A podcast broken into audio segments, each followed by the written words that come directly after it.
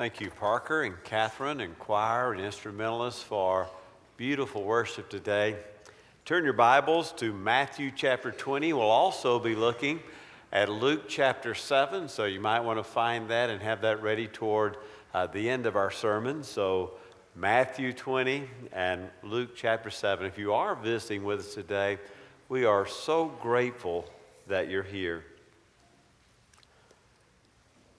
I awoke every morning when I felt the warmth of the sun on my face, but I never saw a sunrise. I never saw light dance on the sea. I never saw my mother smile. I never saw my father's dark eyes twinkle. I never saw the color red. As a child, I could see but my mother told me of a childhood illness and then a high fever and then blindness. But I don't ever remember seeing. I don't remember color. All of my days seemed the same. I would fold up my colorless mat. I would eat colorless food, be led to the market to ask seek, seeing people to put colorless coins into my colorless cup. I did know that my mother was soft and round, her face was smooth, with little crinkles around her eyes. My curious fingers had felt her face often. Sometimes she would stop what she was doing and let me look at her face with my little hands, and sometimes I would listen to familiar sounds that would tell me that she was making bread, or I, I knew the sound of her sweeping or of her washing the dishes. Sometimes at night before I, I went to bed, she would take me up on the flat of the roof where it was cool and comfortable and let me sit in her lap, and I would sit breathlessly as she described all the stars of the sky to me. I knew there were times when she cried for me, her little blind boy. To me, the stars my mother's eyes were the same. Not wanting to be a burden on my family, I did the only thing that there was for me to do. I begged in the marketplace for years. Being blind and being invisible aren't that different, really. People tend to ignore you and walk past you and stand within hearing distance and carry on a conversation as though you don't even exist. I learned a great many things in my little corner of the Jericho market sitting and listening. In fact, it was there that I first heard of the teacher from Nazareth. I heard him amongst the crowd called everything from a blasphemer to a teacher to a charlatan to even the hope that he might just might be the Messiah. All I knew was whoever he was, he certainly got the people awfully excited. Then one day I heard the talking that he was headed our way, that perhaps he was on his way to Jerusalem, but he was going to come right through our city, right through Jericho, which meant most likely he would come right through the market where I was begging.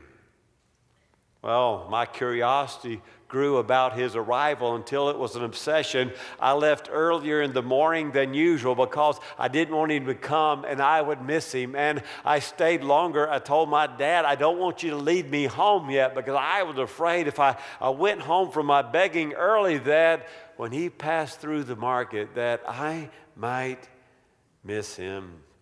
I waited, straining my ears, listening for the passing by of the rabbi from Nazareth. I had heard enough about him to know that if he could do only part of the things that people said that he could do, that he might be able to help me. Well, they said that he could heal the cripples, that he could turn water into wine, and that with a few fish and loaves of bread, that he could feed 5,000. And yes, though no prophet had ever done it before, give sight to the blind. I had to meet him no, I had to see him. I had to see. I heard them coming. They were still a long distance away, but it's like the old walls of Jericho had picked up the reverberation of the crowd as they headed my way. The crowd grew noisier and noisier, and I knew that the Messiah, the teacher, was getting nearer and nearer, and the excitement was building up in me and welling up in my soul, and I was afraid that he, I might miss him. And so I started running down the winding paths and the alleys of Jericho, and me, a blind man, that would never work. So I decided to just sit and wait in hopes that he would see me. But I was afraid. There's so many gathered there wanting to get a glimpse of that rabbi from Nazareth. I had to shout out lest he miss me.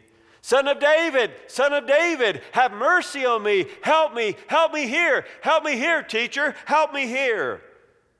Well, I got someone's attention because the people that had moved into my area, well, they told me to shut up, that he didn't have time for anyone like me, that I was making way too much noise. But hey, when you're blind, what do you have to lose? This was my one chance. Son of David, have mercy on me. Someone pushed me to the ground, another one threw my cloak over my face, and I felt the crowd pass on by, and my soul began to sob because I knew that I had missed my chance for a miracle. And then there was a hush, a silence, as the crowd grew still. It's the first time I heard his voice. Call him here, the rabbi said. Then I, I felt someone poke me and say, Get up, blind man. The teacher's asking for you. I jumped to my feet. I left my cloak behind, and it, it was this a million hands were guiding me and pushing me towards the healer, towards the teacher. And then he asked the obvious What do you want me to do for you? What do you want me to do for you? I, I I, I want to see, I said. I want to see. Well, go your way. Your faith has made you well. I was stunned. Suddenly, there was a, a painful burst of light in my eyes. There were glittering particles shimmering in the midst of them. Right there in the center, there he was, a man in the middle. I knew it had to be Jesus. I looked at the one before me his dusty sandals, his worn robe, and his, well, that's, that's what a grin looks like. His grin, his eyes. I, I looked at his eyes, and his eyes looked back at me. And that's when I began to follow Jesus. Why do we have stories like this in the Bible from so long ago? That Jesus healed two blind men on the Jericho road heading to Jerusalem.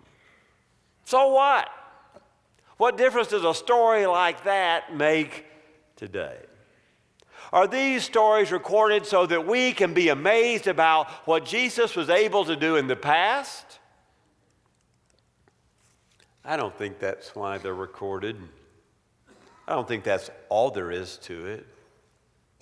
The purpose of the story is to tell us what Jesus still does. Around every corner by the sea and in the city, Jesus is busy touching people and changing their life. And Jesus is as alive today as he was on that road from Jericho.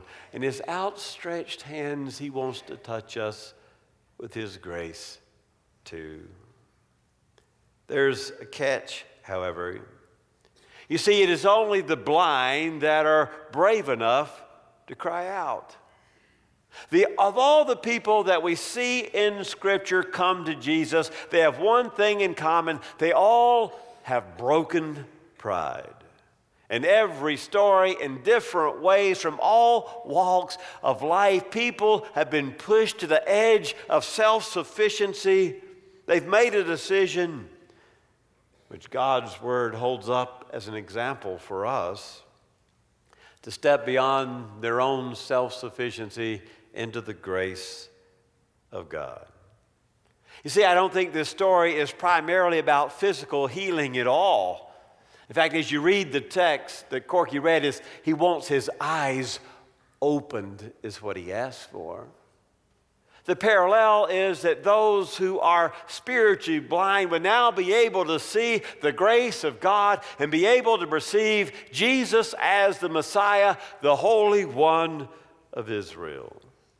He doesn't feed 5,000 with a few loaves and a few fish in order to tell us about just nourishing bread. But rather, he wants us to know that he is the bread of life he is the bread come down from heaven. But God, God's healing is hindered until our pride is broken.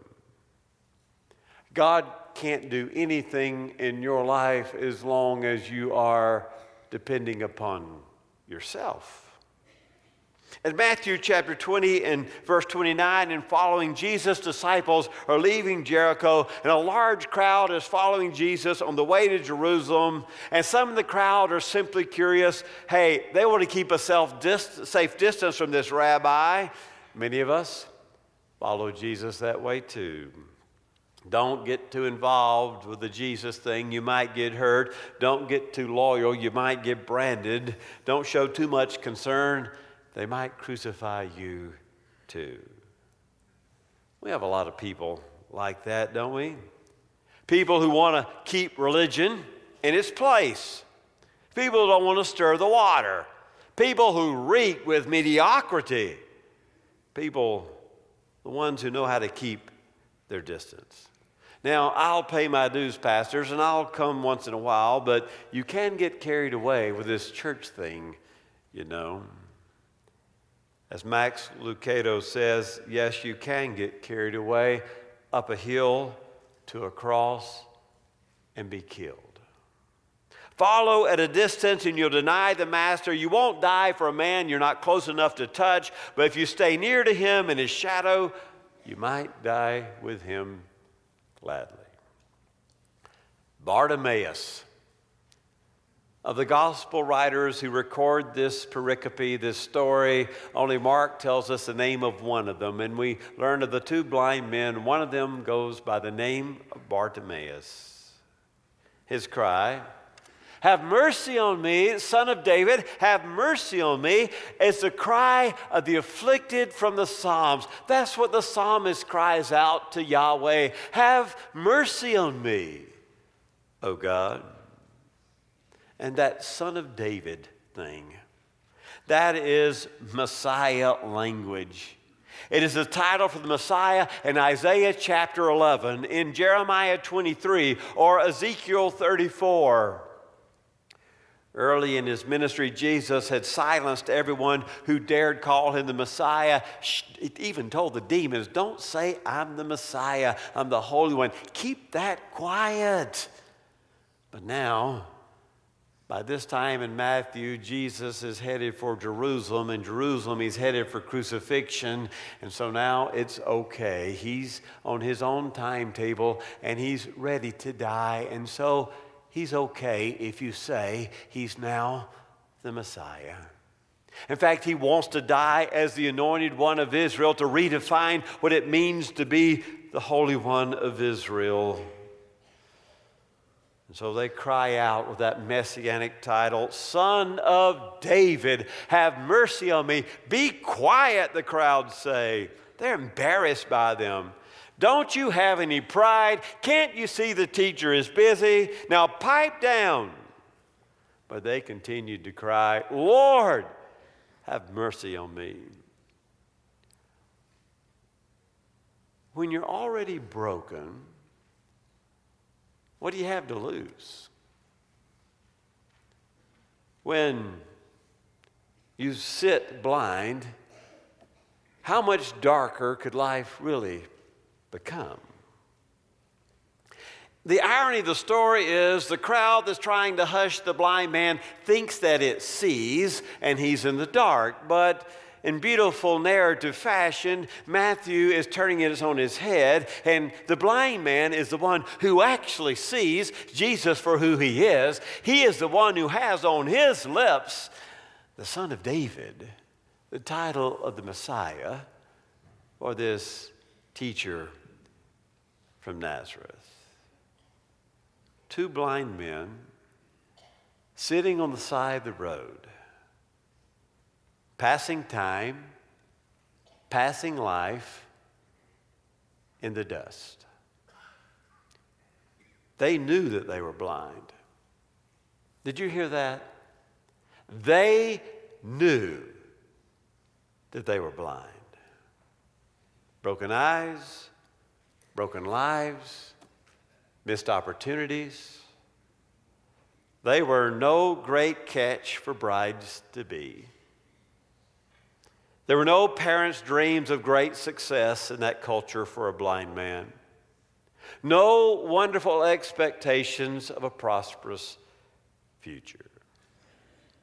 But when they heard that Jesus was going by, two blind men saw a chance for healing, a chance for hope when they heard that it was Jesus. Life can humble you when you are self sufficient. It's only when all that is stripped away that God comes to the forefront. We cannot be a people of self sufficiency and at the same time receive the graces of God. Jesus stopped and called them. What do you want me to do for you? A cry for mercy from a broken spirit always gathers the attention of God. A cry for mercy from one with a broken spirit always gathers the attention of God. Lord, we want to see. We want our eyes opened tired of life in the dark and willing to step into the light, willing to see color and cloud, willing to see streams of water and streams of light. Jesus had compassion on them and touched their eyes. The crowd was embarrassed by them, but Jesus was embracing to them. Jesus sees not two meaningless beggars, but two broken lives who need the touch of grace that heals. Brokenness oddly enough, in this story, is the key to wholeness. They received their sight and followed him. These two stepped not only into the light of the sun, they stepped into the light of life, of understanding. The saving touch of Jesus always produces a desire to follow the healer. You notice what it says. Then they began to follow him. It also causes proclamation about the one who healed brokenness. You cannot come to Jesus in the safety of the crowd, not really wanting anyone to see or, or know about your brokenness, that you're blind, that you're lame, that yes, you are a sinner in need of a Savior. I'm not really sure whatever happened to brokenness, to repentance. It just sort of went out of style, didn't it? Society tells us that whatever we've done really isn't all that bad, and we're not any worse off than our neighbors. Our sin's not any worse than the next guy's, and we somehow have convinced ourselves as sinners that we're okay our sin isn't really all that big of a deal. And when we do that, Jesus just walks right past us and doesn't stop with his healing grace. For it is only when in our broken spirit we cry, Son of David, have mercy on me, a sinner, that we're able to truly receive God's grace. Brokenness has always been a part of repentance. We live in a world today where people dare not cry out in their brokenness. They're more worried about what someone else might think than we are about admitting our need for healing. Do you remember when John the Baptizer was in jail, the cousin of Jesus? He is the one who had told us, Behold the Lamb of God who takes away the sins of the earth. And then he finds himself in Herod's dungeon and he sends his disciples to ask his cousin the question Hey, are you the one? Was I right? Are you really the Messiah? Or do we need to start looking for somebody else? Let me know. Are you really He? Do you remember Jesus' response? You go back and you tell John the blind receive their sight, the lame walk. Those, those with leprosy are cured. The deaf can now hear, and the dead are raised, and the poor have the gospel preached to them.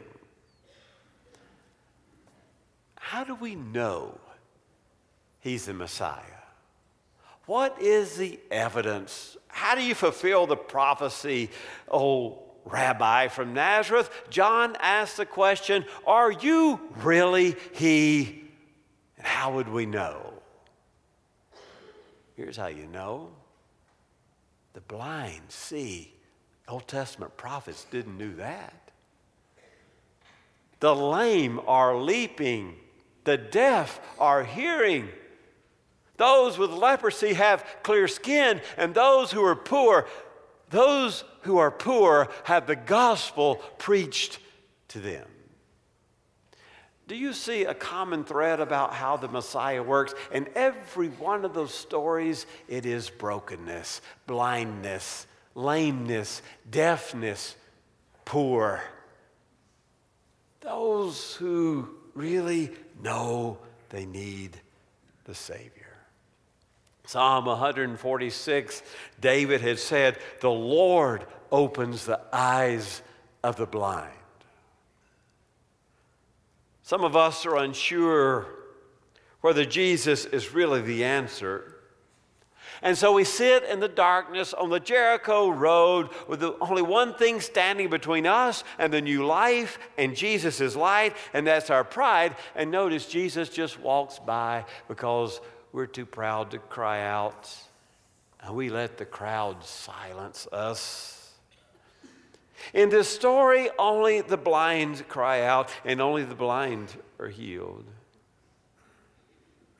We can hide in the crowd with our pride, go unnoticed, but yet you will go untouched by Jesus.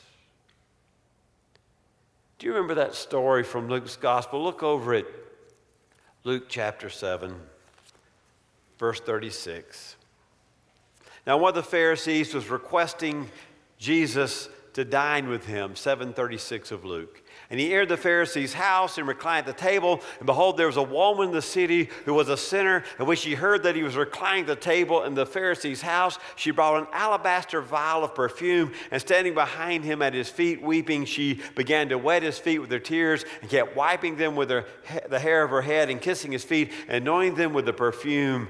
The Pharisee who had invited him saw this. He said to him, If this man were a prophet, he would know who and what sort of person this woman is who's touching him. She is a sinner. Mark describes it this way She broke the vial and poured the perfume on his head. As long as the slender beaker the vessel was intact. The aroma was held captive as a family treasure, this expensive perfume. But only when it was broke, cracked, could it let out the power and the aroma of the perfume and anoint the Savior for his death. The vial is a symbol of her brokenness, isn't it? In the story, she's the one that's broken. The Pharisee's not broken. She is a sinner and she knows it. And though the Pharisee doesn't know that Jesus knows, Jesus knows it. The Pharisee knows it. Everybody gathered around the table knows it.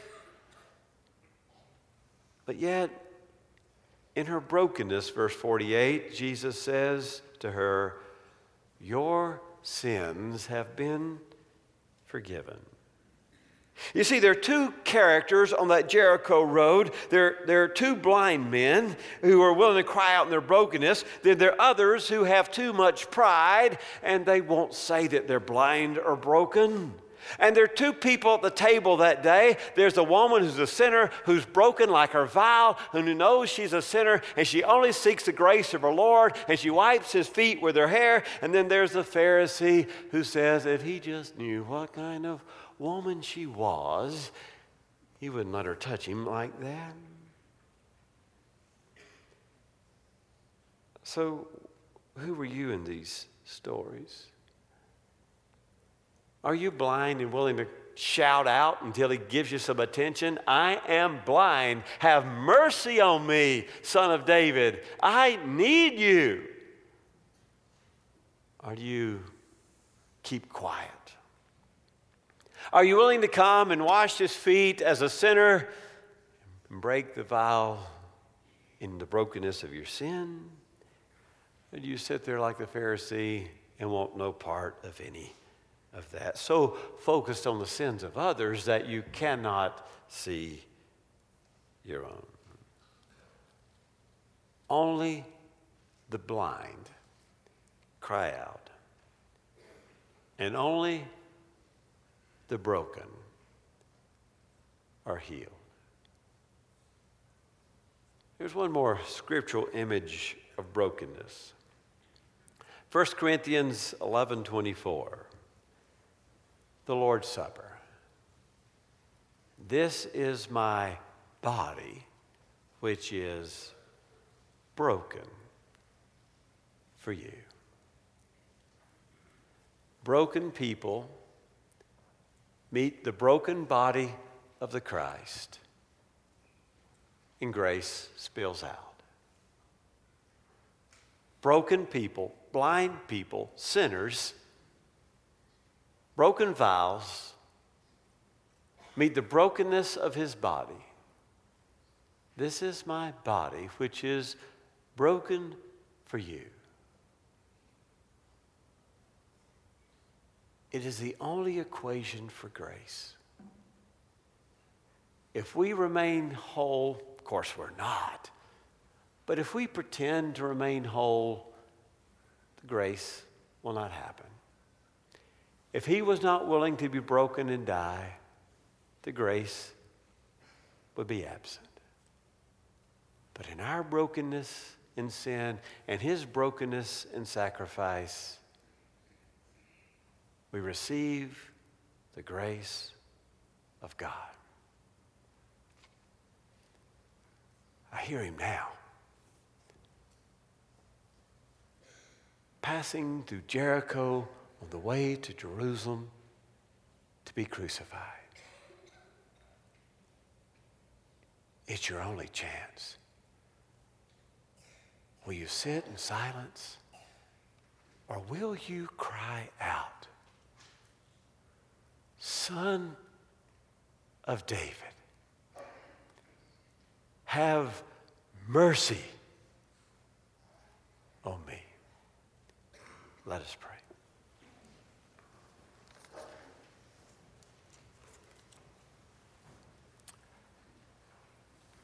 Oh God, we're all the blind Bartimaeus on the Jericho Road. We all need to have faith in the Messiah. We all need Him to stop and touch us and heal us with His grace. Oh God, perhaps there's someone here in this room or, or someone watching by way of television, and this is her day. This is his day to come and say, I proclaim Jesus Christ as my Lord and as my Savior. He's passing. Will we cry out? Maybe there are others that need to come and be a part of this church that is nothing more than a, a group of broken people who come to the Messiah with a broken body to gather around the grace of his empty tomb. Maybe that's your call today, O Christ. In Jesus' name, amen.